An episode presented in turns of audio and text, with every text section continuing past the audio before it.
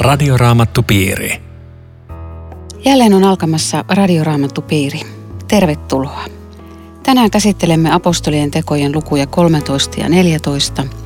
Kanssanne ovat tänä iltana Riitta Lemmetyinen, Akasiasäätiön työntekijä ja teologian maisteri sekä Suomen raamattuopistosta pastori Erkki Jokinen. Tekniikasta huolehtii turvalliseen tapaan Aku Lundström, minä olen Aino Viitanen. Evankeliumi on lähtenyt leviämään ja siihen liittyy aina läheisesti se, että kun sana leviää ja ihmisiä tulee uskoon, myös vainot alkavat. Nyt sitten olemme päässeet seuraamaan Barnabaksen ja Saulin kutsua lähetystyöhön. Tässä kerrotaan luvun kolmetoista alussa, että Antiokian seurakunnassa oli profeettoja ja opettajia. Tässä on hauskoja nimiä.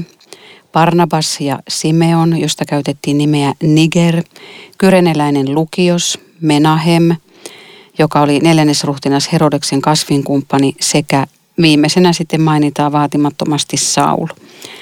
Tässä nyt ilmeisesti on eri kansallisuuksia, vai kuinka heti tässä ensimmäisessä jakeessa? Että meille käy näistä nimistä ilmi, että, että kaikki ei ole valkoihoisia. Kaikki ei ole valkoihoisia ja, ja sitten on toki myöskin tällä järjestyksellä ihan oma viesti, ihan niin kuin Raamatun muissakin nimilistoissa. Huomataan, että Barnabas on se ensimmäinen, vanhempi ja arvostetumpi. Saul on vimpo. Ja tässä ehkä on kyse siitä, että kun tämä nimi pannaan viimeiseksi, niin Saulin tätä menneisyyttä ei täysin kokonaan ole pantu pois. Että hän kantaa jonkinlaista näkymätöntä leimaa, että ei, ei ihan olla unohdettu sitä, olla epäluuloisia. Ja, ja mä jäin miettimään, että monta kertaa meidänkin seurakunnissa leimataan tällä lailla ihmisiä, että jos on ollut menneisyys, jossa, josta Jumala on hänet vapahtanut, niin yhä vielä jotenkin sillä leimalla sitten ajatellaan ja käsitellään sitä ihmistä. Tämä on vain jotakin, mihin Saul joutui nöyrtymään, että minä olen se, se viimeinen. Paulus. Mm. Vähäinen, Vähäinen, pikkuinen.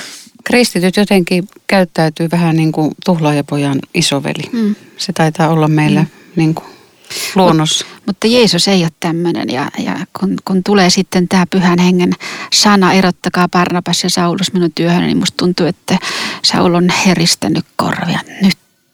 Tämähän on just se sama, mitä Ananias mulle sanoi. Vuosia on tässä välissä ollut. Nyt tapahtuu jotain tämmöistä. Mitä tämä teidän mielestä tarkoittaa? Kerran kun he olivat palvelemassa Herraa ja paastoamassa, Pyhä Henki sanoi, erottakaa Barnabas ja Saul minun työhöni, siihen tehtävään, johon minä olen heidät kutsunut. Miten kutsu lähetystyöhön tulee? No Erkki, sinä olet nyt very person. Oikein vastaamaan tähän. Mulla on oikein hyvä niin kuin tämmöinen vahvistuskin siihen, miten suuri lähetyskutsumus voi joskus olla. Että kun saatiin kutsu Venäjän lähetykseen ja lopulta siihen suostuttiin, niin se viimeinen, joka esti olemasta, esti lä- jättämästä sitä lähtemistä väliin oli se, että ei kehdannut enää ilmoittaa kaikille, että mä uskallakaan lähteä. Mun lähetyskutsumukseni siinä viimeisten viikkojen aikana ennen Venäjälle lähtöä tiivistyy sanaan häpeä. Ja sekin kelpaa lähetyskutsumuksessa, kun ei kehtaa soittaa ystäville ja lähettää seurakunnan, että en uskallakaan lähteä, vaikka olisi halunnut ihan hirveästi. Mutta mikä, mikä olisi ensimmäinen kimmoke, että, että miten sä koit, että Pyhä Henki kutsui sinut tai teidät? No voisi sanoa, että tähän, tähän se jotenkin liittyy, että onko mitään syytä olla lähtemättä. Mm. Mutta, mutta molemmat toisistamme riippumatta oltiin mietitty sitä, että missä me voitaisiin tehdä yhdessä hengellistä työtä. Ja, ja kun se paikallisseurakunta ei molemmille työmahdollisuutta tarjonnut, niin meitä vastaan tuli tämä mahdollisuus, että entä jos se olisikin lähetyskentällä? Takerun tähän jakeeseen kaksi, kun sanotaan, että Pyhä Henki sanoi. Voisiko tässä ajatella kuitenkin, että, että siellä on ollut profeettoja, ja kun tässä sanotaan eka jakeessa, että profeettoja ja opettajia. Mm. Olisiko Pyhä Henki niin kuin armolahjan kautta puhunut jollekin, että, että nyt tulisi teidän lähteä lähetystyöhön? Ja he kaikki on niin kuin paastoneet ja rukoilleet ja ovat samaa mieltä. Ja sitten he ilmoittaa tässä tekstissä, että kuitenkin oli Pyhä Henki se, joka sanoi. Onko se kuitenkin voinut tulla niin kuin ihmisen kautta? Se on täysin mahdollista, että se on tullut näin, mutta on mahdollista, että siinä on käynyt jotenkin toisinkin, koska mitenkään tärkeänä Luukas ei pidä jotenkin selvittää yksityiskohtaisesti, että millä tavoin Pyhä Henki on sen ilmoittanut. Ja mä näen, että tässä on myös se viisaus, että me ei jotenkin rajoitettaisi Pyhän Hengen työtä, että jos ei Pyhä Henki sano juuri tällä tavalla, niin sitten se ei voi olla Pyhästä mm. Hengestä. Pyhä Henki toimii niin rikkaalla tavalla, että hän voi käyttää jonkun profeetan suuta, joka sanoo, että Barnabas ja, ja Saul on tähän työhön tarkoitettu. Tai sitten jollakin muulla tavalla seurakunnalle on käynyt ilmeiseksi, että Pyhä Henki haluaa nimenomaan johtaa ja kutsua nämä kaksi ihmistä työhön. Meidän ei oikeastaan ehkä tarvikaan kauhean yksityiskohtaisesti tietää, kuinka Pyhä Henki tämän homman on hoitanut, koska hän osaa hoitaa sen kussakin tilanteessa siihen tilanteeseen kuuluvalla tavalla. Eikä tässä ole yksityiskohtaista selostusta. Tässä on hienoa se, että, että he oli palvelemassa, mitä se sitten on ollut, onko se ollut sanan tutkimista, rukousta, yhteistä seurakunnan kokoontumista ja siihen on liittynyt paasto. Sen jälkeen, kun Pyhä Henki kutsuu heidät, he edelleen paastosivat ja rukoilivat. Lähetettiinkö teidät paastoten ja rukoillen lähetystyöhön? Ainakin rukoilemme. Ei oltaisi ikinä uskallettu lähteä neljän alle kouluikäisen lapsen kanssa Venäjällä, jossa kumpikaan ei ollut käynytkään yhden turistimatkan. Että, että se olisi jäänyt lähtemättä, jos ei me oltaisi tiedetty ja koettu ja saatu viestejä, että me rukoillaan teidän puolestanne. Ja musta tuntuu, että se oli kyllä siinä mielessä hyvä kohde lähteä, että se herättää suomalaisissa niin paljon kauhua toi entinen Neuvostoliitto, että se sai ihmiset rukoilemaan meidän työn puolesta. Ja me kyllä koettiin ne vuodet, kun oltiin siellä, että meidän puolesta rukoiltiin paljon. Saattopa joku paastotakin, että sanon, että kyllä. Ei se ole jäänyt vaan tänne Raamatun lehdille. Näille miehille ei sanota esimerkiksi, että minne pitää nyt lähteä. Ei. Että sen Jumala jätti niin kuin tavallaan, että he sai myöskin omaa järkeä ja ymmärrystä käyttää. Kyllä. Ja lähellä, lähellä oli sitten Kypros, koska, koska Barnabas oli sieltä kotoisin. Ja, ja lähellä oli sekin, mitä kerrotaan tässä, että saavuttuaan Salamiiseen he julistivat Jumalan sanaa mm. juutalaisten synagogassa. Eli mm. mennään ensin veljen luo. Ei mitään ihan tavatonta tavallaan. Joo, mutta tässä on mm. mielenkiintoista se, että tässä jakeessa viisi, että, että saavuttuaan Salamiisen he julistivat, mutta ei kerrota mitään, että siitä olisi tullut suurempaa vastakaikua. Sitten kerrotaan jakeessa kuusi, sitten he kulkivat koko saaren halki mm. Pafokseen. Että tavallaan ei kerrota siitä, että olisi syntynyt suurta herätystä, ei oikeastaan puhuta mitään. Mm. Siinä ei kerrota sen julistuksen saavuttaneen erityistä vastakaikua. Ja jotenkin tässä on niin kuin lohdullista se, että ei edes se, että ihminen on Jumalan selvästi ja erityisellä tavalla tehtävään kutsuma ja valmistama, niin ei se ole takeena julistetun sanoman vastaanottamisesta. Kun ajatellaan jotain Martti Rautasta, että kaksikymmentä kolmekymmentä vuotta hän teki lähetystyötä nykyisessä Namibiassa ja sitten hän kastoi pari-kolme ensimmäistä ihmistä. Että olisi voinut ajatella, että eikö tämä nyt jo riitä tämä homma, kun lapset on kuollut tauteihin ja siellä on niitä hautoja, pieniä hautoja jo tullut sinne mäelle. Mm. Eikä tästä tule yhtään mitään. Että ottaa aina oikeassa, että tämä on hyvä havainto, että tässä ei tapahdu mitään kauhean suurta. Ei, ei. Pa- paitsi että vastustus. Se, se tulee jotenkin aina. Joo. Tilas sen tai ei, niin, niin vastustus on aina. Joo. Ja aika, aika rajukin tässä. Kohta nähdään se. Ja... Joo. Joo. Mä vielä palaisin sen verran tohon, että tässä myöskin näkyy, että, että seurakunta niin kuin jotenkin nyt viimein löytää jotenkin näykseen ja tehtäväkseen tämän, tämän lähetyksen ja sen, että, että, että meidän pitää erottaa tähän tehtävään nyt näitä veljiä ja lähettää. Että melkein tässä niin kuin kuuluu, kuuluu tämä kolmetoista kaksi, että erottakaa nyt jo vihdoinkin. Niin, joku lähtemään. Niin, että kun ajatellaan, että se oli se ensimmäinen, ensimmäinen tehtävä, jonka Jeesus antoi opetuslapsilleen, että ollaan tultu lukuun kolmetoista ja, ja nyt me ollaan päästy tähän asiaan, että seurakunta laittaa kädet heidän päälleen ja siunaa heidät ja, ja pyhittää heidät siihen tehtävään. Mä jotenkin ajattelen niin, että mä sanon vielä tämän aina loppuun, jotenkin ajattelen niin, että et, et lähetys on se syy, minkä takia meidät on kutsuttu uskoon. Se ei ole joku niin kuin lisätehtävä tai mahdollinen tehtävä, joo, vaan se on se, lähetys on se syy, minkä takia me on kutsuttu. Ja, ja siitä jotenkin seurakunta, hengellinen yhteisö, hengellinen koti. Tietyllä tavalla jokainen raamattupiirikin saa, saa, saa perusteet sille olemassaololle, että me ollaan olemassa täällä sitä varten, että evankeliumi menisi eteenpäin. Ja ilman, ilman tätä liikettä jotenkin on aina se vaara, että yhteisö jotenkin eläköityy ja telakoituu ja pysähtyy jotenkin paikoilleen. Ja jotenkin sitten se, että, että jossain se sana menee eteenpäin, jossain se ei mene. Joku on joskus sanonut, että, että kysynyt, että miksi Jeesus kutsui seuraajikseen kalastajia. Ja sitten se vastaus on se, että kalastajat ovat tottuneet tyhjää pyytämään ja joskus täyttä saamaan. Ja eivät masentuneet, eivät lannistuneet, mutta eivät yeah. myöskään ylpistyneet. Että, että kaikenlaisia tilanteita siinä matkalla tulee vastaan. Koko yön olemme työtä tehneet, emmekä mitään ole saaneet. Niin, mutta nyt Riitta, tuossa on mielenkiintoinen tapahtuma tulossa. Kuka tämä oikein on tämä Elymas, tämä noita? Paari Jeesus. Sen suomennettu nimi on pelastajan poika, Jeesuksen poika.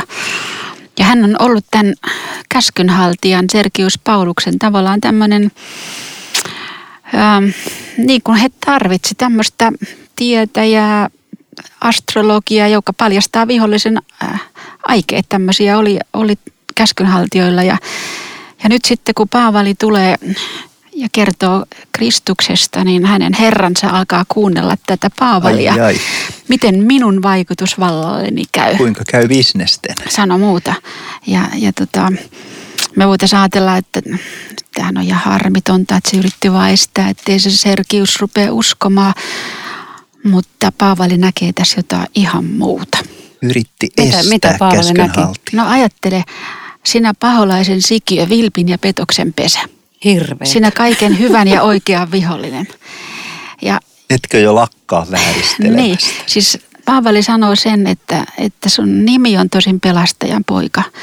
Mutta mä sanon sen sulle suoraan, sä oot, sä oot vihollisen, sä oot saatanan poika. Ja saatana on semmoinen, että se vääristelee Jumalan ja ihmisen suhteet. Tosi diplomaattinen lähestymistapa. Niin, eikö ole? Että me voitaisiin todella ajatella, että... Yeah. kestämätöntä, koska nykyään suvaitaan melkein mitä vaan. Ja ajatellaan, että Jeesuksen hengen mukaista on suvaita kaikkia mahdollisia henkiä. Mutta tässä sanotaan kyllä ihan suoraan, että kun on kysymys suhteesta Jumalaan, niin ei ole olemassa kuin yksi henki. Ja on olemassa valo ja pimeys. Joo. Ja Elymas oli pimeyden palveluksessa. Ja se, se käy tästä selvästi ilmi, että sitten myöskin hänen ylleen laskeutui synkkä pimeys. Hän ikään kuin tuli sellaiseksi, mitä hän olikin.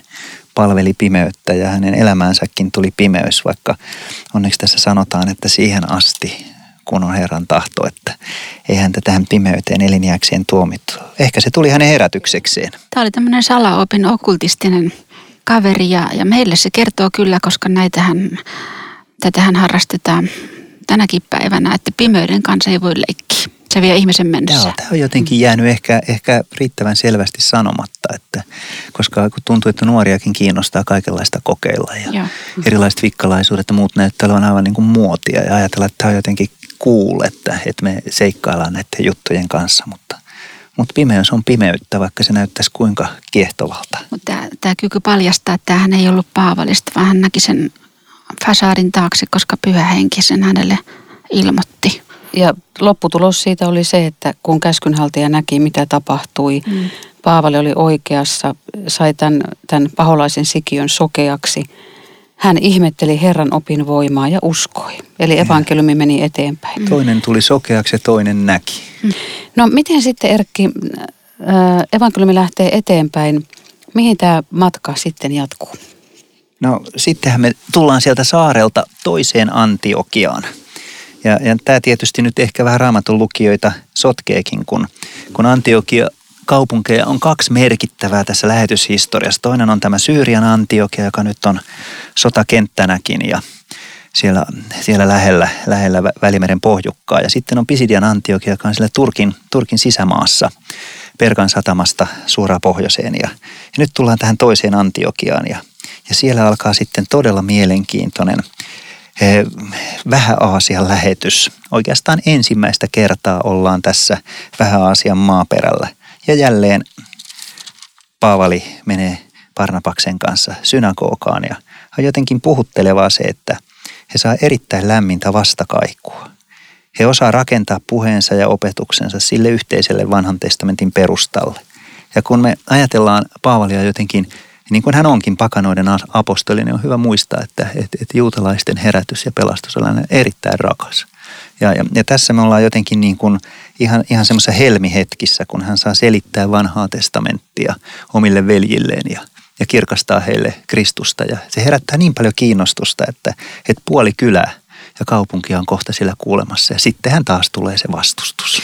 Että hän, hän tavallaan aloitti sen puheen siitä, mikä yhdisti kaikkia kuulijoita ja häntä. Niin, siitä on yleensä hyvä päästä alkuun, mikä yhdistää. Tämä on Radioraamattupiiri. Ohjelman tarjoaa Suomen raamattuopisto. www piste radioraamattupiiri piste fi Jatkamme keskustelua apostolien tekojen luvusta kolmetoista ja neljätoista. Paavali pitää tässä hyvin perustavaa laatua olevan puheen. Tämä sisältää paljon tärkeitä asioita. Mitä meidän nyt olisi hyvä tässä jotenkin nostaa tästä, tästä Paavalin puheesta? Hän lähtee aika kaukaa, hän lähtee ihan Egyptistä asti ja, ja, ja, ja tuota neljänkymmenen vuoden autiomaa vaelluksesta ja, ja kansan niskuroinnista, että hän lähtee niin kuin ihan sieltä alusta asti. Niin oikeastaan hän tekee sen, mitä jokainen synagogan saarnaaja tekee. Että hän vetää tämmöisiä Jumalan pelastustekojen linjoja yhteen siihen hetkeen asti, missä just ollaan siinä synagogassa. Oikeastaan näin jokaisen papin pitäisi tänä päivänäkin tehdä. Kyllä, ihan, ihan samalla lailla. Ja kuulijat on mukana, ihan, ihan jees, kaikkeen he yhtyy, kunnes tullaan tähän pommiin. kaksikymmentäseitsemän Juuri meille on lähetetty sanoma tästä pelastajasta. Jumala Kyllä. on pelastaja. Mutta hei, mikä, mikä Jeesus? Ja, ja nyt, nyt se haaste on tavallaan esitetty. Joo, kolmekymmentäkaksi kolmekymmentäkolme Me niin. julistamme teille ilosanoman, minkä Jumala lupasi, sen hän on täyttänyt Joo. meille. Ja tämä, tämä ilosanoma, tämä on ennen kaikkea Paavalille nyt sanoma ylösnousemuksesta. Eli, eli tämän, tämän julistuksen tämmöinen helmi on se, että Jumalalla on tämmöinen veto-oikeus kuolemaan. Kyllä. Ja, ja se, mikä on inhimillisesti mahdotonta, sen Jumala teki antamalla Jeesukselle ruumiin, joka on kuolematon. Ja tämä oli nyt se räjäyttävä sanoma, yeah. että ei vain Jeesukselle, vaan myöskin jokaiselle, joka uskoo häneen. Annetaan no synnit hän, anteeksi. Hän niin perustelee hän tämän sitten ja vetoaa tässä Raamatun kohtiin, joilla hän sitten tämän väitteensä todistaa. Mikä keskeinen Raamatun kohta tässä on, mihin hän vetoaa? Tässä on tota, sekä tämä psalmi kaksikymmentäseitsemän, mikä tuossa näkyy, sekä sitten ö, toinen Samuelin kirja seitsemän, muistaakseni, jossa puhutaan ihan samalla lailla pojasta. Ja niin kuin saarnaajat tekee ja ylipäänsä kun Raamattu luetaan ja tutkitaan tässä, niin kaikki perustuu Vanhaan testamenttiin aina tavalla tai toisella. Sen takia se on niin vastaansanomaton, joka ja. haluaa kuunnella. No tässä on yksi tämä psalmi kuusitoista kymmenen Sinä et salli pyhän palvelijasi ruumiin maatua. Mm. Eli tässä on niin kuin Daavidille annettu lupaus ja tässä viitataan ilmeisesti Jeesukseen. Tässä viitataan Jeesukseen ja siihen, että, että tämä Tämä katoavaisuuden laki on pantu, siis se ei ole enää voimassa. Tämä, oli, tämä on siis räjäyttävä uutinen kelle tahansa. Ja Jeesus kokee sen omassa ruumiissaan, kun Jumala herättää hänet. Ja jokainen, joka uskoo tähän Jeesukseen. Ja sitten tulee se suora vetoaminen heihin myöskin. Tietäkää, veljet. Mm. Hänen Jeesuksen ansiosta teille julistetaan synnit anteeksi. Jokainen, joka uskoo, tulee vanhurskaaksi. Tässä jotenkin myöskin kristinopin tiivistelmä, ja. koko kristinuskon ydin. Ja, ja tähän asti kaikki on ollut kuitenkin matkassa mukana. Et sitten alkaa myrskytä, kun, kun, kun puoli kylää innostuu tästä sanomasta ja, ja, ja alkaa toinen kokous. Se ei enää käy. Mutta mä mietin yhteenvetona sitä, että... Että tässä meillä on teologi, joka on hirveän hyvin perillä Raamatusta. Onko tämän päivän teologi hyvin perillä Raamatusta? Ja sitten kun hän julistaa sitä, hän julistaa sitä niin, että kuulijan pitäisi tehdä oikeat johtopäätökset. Onko meillä rohkeutta julistaa niin, että kuulija hyvä, tee oikeat johtopäätökset?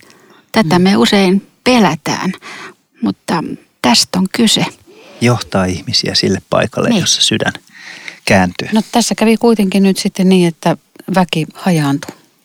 Joo, se auvoinen alku, joka johti Pisidian Antiokian väkeä kuulemaan synagogaan niin, että et, et lopulta puoli kaupunkia oli siellä, niin se oli jo sitten liikaa ja nyt, nyt nostatettiin väkeä mm. Paavalia ja Barnabasta vastaan ja, ja, ja he vaan jatkuvat toimintaansa ja rohkaisi ihmisiä pitämään mm. kiinni Jumalan armosta, nimenomaan pitämään kiinni armosta. Joo.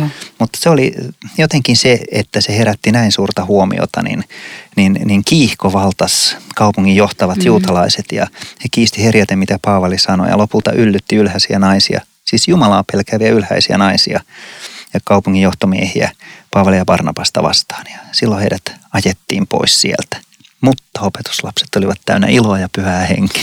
No muuten ei kysynyt, että mitäs me tehtiin nyt väärin ei, ja niin, mitäs, mitäs puhe oli nyt näin kehno. Ja, ja kuinka me saataisiin ihmiset jotenkin paremmalle niin, tuulelle. Vaan, vaan he hyväksytään ja katkaisi yhteyden. Sitä se pölyn puhdistaminen, puhdistaminen tarkoittaa. Mutta jäljet oli jäänyt. Pisidian Antiokiassa alkoi herätys. Joo, sille muuta. Ei enää voinut vastustuskaan yhtään ei. mitään. Tässä sitten sanotaan ihan suoraan, Paavali ja Barnabas sanoo suorat sanat.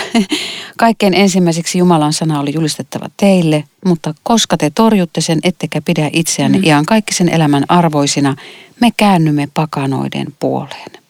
Tässä kun ja, lausutaan nämä sanat. Ja sitten vielä otetaan sanat tähän Raamattu tueksi. Minä panen sinut valoksi kansoille, pelastukseksi maan ääriin saakka. Eli tässä taas niin kuin vedotaan Raamatun omaan profetiaan. Mutta se, mikä minusta on kamalinta, on tämä, että te, te ette pidä itseänne iankaikkisen Oi. elämän arvoisena. Että joku, joku totesi musta kauniisti, että ikuisuus on ajan kaiku. Kun ihminen sanoo tässä ajassa Jeesukselle kyllä, kaiku vastaa kerran rajan toisella puolella kyllä mm.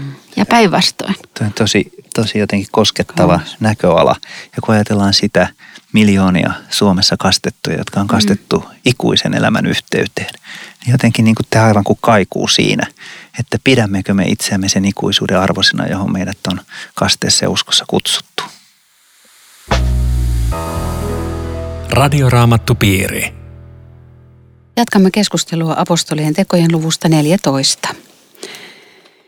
Paavali ja Barnabas saapuvat Ikonioniin ja siellä he tapansa mukaan menivät synagogaan puhumaan ja suuri joukko juutalaisia ja kreikkalaisia tuli uskoon. Mutta niin kuin aina, niin tapahtuu evankeliumin yhteydessä kahtia jakautuminen ja, ja sielläkin osa ihmisistä sitten kannatti apostoleita ja osa juutalaisia. Ja nyt sitten he joutuvat pakenemaan, he pakenevat Lykaonian puolelle ja menevät Lystraan ja Derbeen sinne kaupunkeihin ja lähiseuduille. Eli he ei sitten lannistunut, vaan he lähti sitten vähän pakomatkalle, mutta mennessään sitten siinä julistivat evankeliumia siellä, missä kulkivat. Eli tavallaan se pakomatkalle joutuminen palveli sitä evankeliumin asiaa. No nyt siellä Lystrassa sitten he kohtaavat miehen, joka on syntymästä saakka ollut rampa, ei ole koskaan kyennyt kävelemään ja Paavalin katse pysähtyy häneen. Paavali huomaa, että mies uskoi voivansa parantua. Ja suuri ihme tapahtuu. Paavali parantaa tämän miehen. Täytyykö nyt parannetulla tai parannettavalla olla itsellään se usko, että hän tulee terveeksi? Muistuttaa minusta jotenkin sitä verenvuototautia sairastavaa naista, joka heittäytyy siihen Jeesuksen viitan tupsuun, että, että kuinka suuria ja, ja peruuttamaton hänen uskonsa oli, niin sitä teksti ei paljon kerro, mutta sen, että hän heittäytyi epätoivossa juuri Jeesuksen viittaan, niin se kertoo jotain siitä, että hänellä oli ainakin usko siihen, että tällä ihmisellä, tällä Jeesuksella voisi olla hänelle jotain annettavaa. Siis hänhän on kuunnellut Paavalia ja sehän tässä kerrotaan. Ja se sana oli sytyttänyt hänessä sen uskon siihen, mitä hän kuulee. Mm. Ja siitä, siitä uskosta on kyse. Tuskin hän ensimmäistä kertaa kuuli, vaan hän oli varmaan kuunnellut muitakin puheita. Mä en usko, että on, tämä on ensimmäinen kerta. Ei, ei, ole, ei ole Lystrassa käyty ainakaan niin apostolien tekojen mukaan. Ei, että tässä on ei, mutta että siellä olisi kuullut, niin siellä Lystrassa olisi jo kuullut sitä julistusta aikaisemminkin. Jonkun, jonkun päivää he ehkä siellä on niin ehtineet jo olla, että, mutta joka tapauksessa hän kuuluu niihin ensimmäisiin kuulijoihin, ja jonka sydämessä oli herännyt usko siihen, että tämä sanoma on totta. Ja se usko siihen sanaan on se, joka ja tekee mahdolliseksi myös ottaa tämän parantumisen ihmeen vastaan. Tämä käsittämätön ihme tapahtuu, sataprosenttinen invaliidi nousee pystyyn ja kävelee, mutta sitten miten tämä sitten tulkitaan? Nythän ollaan keskellä pakanuutta Ja, ja pakanus on semmoinen, että se ei osaa tehdä eroa Jumalan ja ihmisen välillä. Mm. Se tekee, tuliko tästä Jeesus-uskoa? Niin, nimenomaan. Se teki ihmisistä jumalia ja jumalat se pani ihmisten hahmon. Ja se on nyt se kova välienselittely. Se on kova välienselittely. Tässä näkyy, mikä vaara siinä voi olla, jos ihmisen merkitys ihmeiden yhteydessä jotenkin korostuu. Että, että Paavalilla ja Barnabaksella oli herkkyyttä nähdä tämä, mitä tässä alkaa tapahtua. Ja tämä jotenkin suorastaan sykähdyttävää tämä, että Paavali suorastaan ryntäsi, se repi vaatteet ja ryntäsi sinne väkijoukkoon, että come on, alea jakta ees, ja nyt lopetetaan tämä homma. Että tässä ei ole niin kuin mitään, yeah. mitään tämmöistä kyseessä, että mm. meillä ei ole mitään tekemistä niin kuin sen vallan kanssa ja, ja, ja sen, sen uhrin kanssa, jota te meille suunnittelette, että me palvellaan Jeesusta. Edes nykyään ei kenellekään suurelle puhujalle mitään härkää tai, tai kranssia tuoda, mutta että nykyään se, se muoto on hienovaraisempi. Että tämmöinen mm-hmm. ylistys ja suitsutus Totta. Ja miten helppo on kuunnella ja, ja. Ajatellaan nyt myöskin Paavalia tässä, jota oli hakattu ja kivitetty ja revytty ja miten hyvältä tuntui. Voi, kerrankin olisi ollut joku kiva kehu. Jäädä siihen paistattelemaan. Mut ei, hän, ei, hän tajusi sen, että että tästä ei mulle yhtään mitään, minä olen vain ihminen, kiitetään Jumalaa. Joo. Ja he todella sitten pisti poikki tämän, tämän homman. Ihmisiä me vaan olemme samanlaisia kuin te. Ja, ja ne vaivoin saa sitten kansan estetyksi uhraamasta heille.